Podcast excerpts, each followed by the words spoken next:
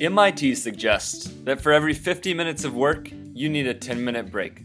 So here is your weekly 10 minute podcast of grade A procrastination material to tide you over to your next 50 minutes.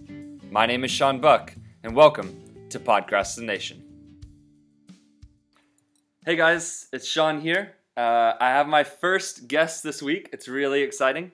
Uh, it is my producer, Abby Welch. Yep.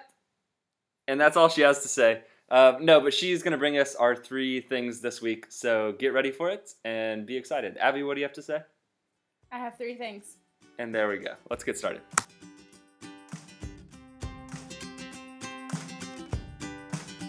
Okay. So last week you talked about um, orcas and how cold hearted they are. Mhm. But I have a rebuttal. Oh no. So, brought to my attention by one of our good friends, Hannah Ross. She's the worst. No, we love her. Okay. Yeah, yeah, yeah, right. Um, perhaps orcas aren't actually cold hearted killers, they're actually health freaks.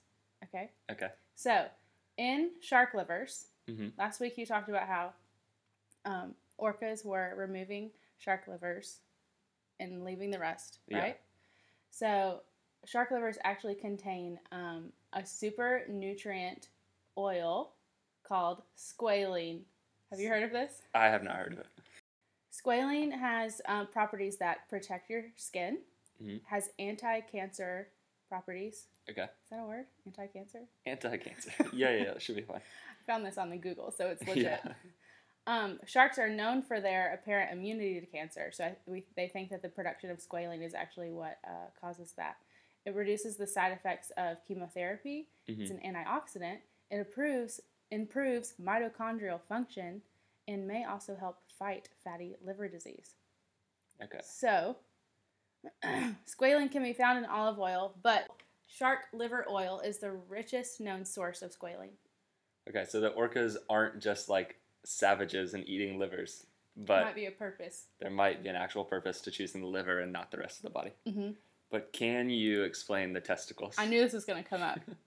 In fact, the jury is still out on why the orcas are eating the testicles. It feels like an insult to injury kind of thing. Like I'll take away your manhood, um, while also killing you. Yeah, I can't explain that one. Orcas are a little bit of a freak, but health freaks and freaky freaks. Okay. Interesting.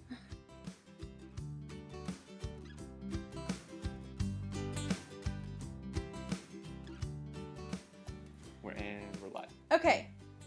This one, um, these next two segments are just something that I'm like super interested in. Okay. The last one was brought to my attention by someone else. Last one was my mistake. Okay. And these next ones are not my mistakes. Okay. Nope. Cool. Okay, so how much do you know about the human microbiome? I know little to none. Actually, none or little to none? Uh, who's to say? Okay, so the human microbiome is refers to all of the microorganisms living in and on the human body. So these are like things that are living on me. hmm little teeny tiny ones. Yikes. Okay? A Mhm. lot of it is comprised of bacteria, but not all of it. There's like some viral things and other, I don't know all of the words for this. That makes me feel better. Uh, Okay. um, okay, I'm about to hit you with some stats. Okay. The human microbiota consists of 10 to 100 trillion, Ten. Wait, like ten or ten Ten. hundred trillion? 10 That is a good question. okay. I'm gonna think, I think it's 10 trillion to 100 trillion. Uh, some symbiotic microbial cells Mhm. harbored by each person. Okay? Largely comprised of bacteria, specifically in your gut. In my gut. Okay. So I have a lot of these facts from a podcast that I really enjoy called Stuff You Should Know. Mhm. They did a podcast called The Human Microbiome Project. Um, and they talked about how if you, and I think they got their sources from other places, but this is where my sources, okay? Okay. If you scan all of the genes in the human body, there are about 100 times more microbial genes than human genes. Okay. How do you feel about that? So there's more of other stuff on me than, than me of on you. me on me. yes. Okay. So you can. Yeah. I feel like you can see where this is heading a little bit. Yeah. Um, human cells only make up about 10% of living cells on the human body. Okay. The healthiest person ever Who is has that? No, it's I me. didn't. Yeah, Surprise. Okay. Yeah, yeah. Okay. two to five pounds of bacteria on their body. Wait, say it again. Two to five pounds Two to five pounds. Okay. of their mass Mhm. is bacteria. Okay. It's not human. Yeah. S- Okay, so what did what, did- what did you say before? There's more bacteria on There's your more person than there Bacteria is on me than me on me. Right. So Yeah. some people have started taking some a bit of a like philosophical view of this situation that we've recently found out about. hmm Um, and there's a book. This is my book recommendation coming your way. I haven't read it, but I'm really interested in reading it. Okay. if someone wants to buy this for Abby, they're welcome to do that. it's called "I Can I Contain Multitudes: colon, The Microbes Within Us and a Grander View of Life." Mm.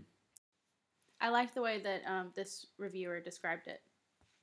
Many people think of microbes as germs to be eradicated, but those that live with us, the microbiome, build our bodies, protect our health, shape our identities, and grant us incredible abilities. Hmm. So, just this whole view of like, um, I found another statistic that was like there are more microbes living in our gut than there are stars in the Milky Way, and I just think it's a really interesting look of instead of like looking out to more like just within ourselves there are multi- multitudes that already exist Interesting. So, So- it's like ex- like learning new species inside of ourselves. yeah isn't it and, like, wild a little bit aliens. So it's like, um, kind of like Miss Frizzle was on the right path of I like think going so. inside of us, and it's kind of like a Am I Star Trek blowing on your the mind inside. yet?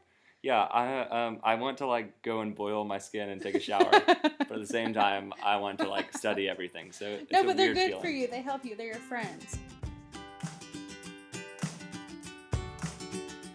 okay this is my segment i've called where are they now Where are they now? where are they now don't worry i know Okay, um, have you ever heard of a show called the sweet life of zach and cody I have heard of that show. did you like it I did like it. I watched it a lot as a kid. I think I wanted to live in a hotel at one point. do you know where they are now zach and cody Um, I can't remember. Wait, Cody was is Cole, right? yes Cole Sprouse. So he's on Riverdale. Yep. That's all I know. Okay. Do you know where Dylan is now? I do not. Let me tell you. Okay. So I also love Riverdale, and I am. Really Mm. I don't excited love Riverdale About, just for the just for the record, but continue. I'm excited about Cole's return to uh, the TV world, but Dylan. Mhm. Did you know Dylan is currently the youngest master brewer of mead in America? Explain mead. Mead is wine made from honey. Hmm. So, Dil- our very own Dylan Sprouse. Okay. He is the youngest master brewer of mead in America. He has been brewing mead since he was 16. He's now 25. How many years is that?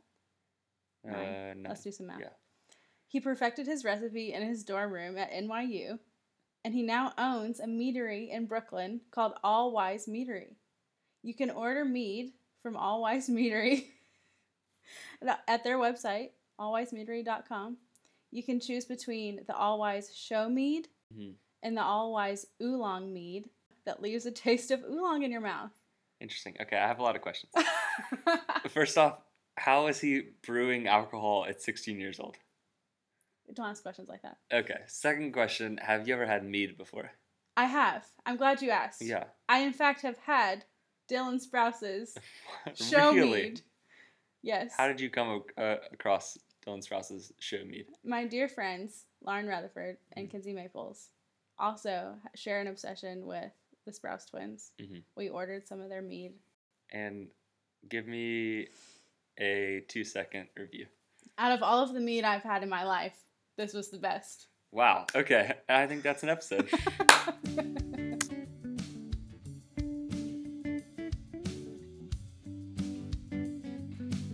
and that was my first episode with a guest. Yelling. I'm yelling. I'm sorry. Um, Abby Welch, thank you so much for being my first guest and for being my producer. You're awesome. I appreciate you. you better.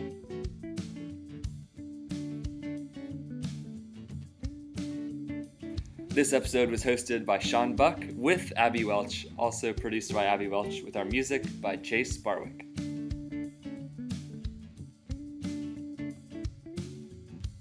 Remember, there are 10 to 100 trillion bacteria, mostly working in your favor.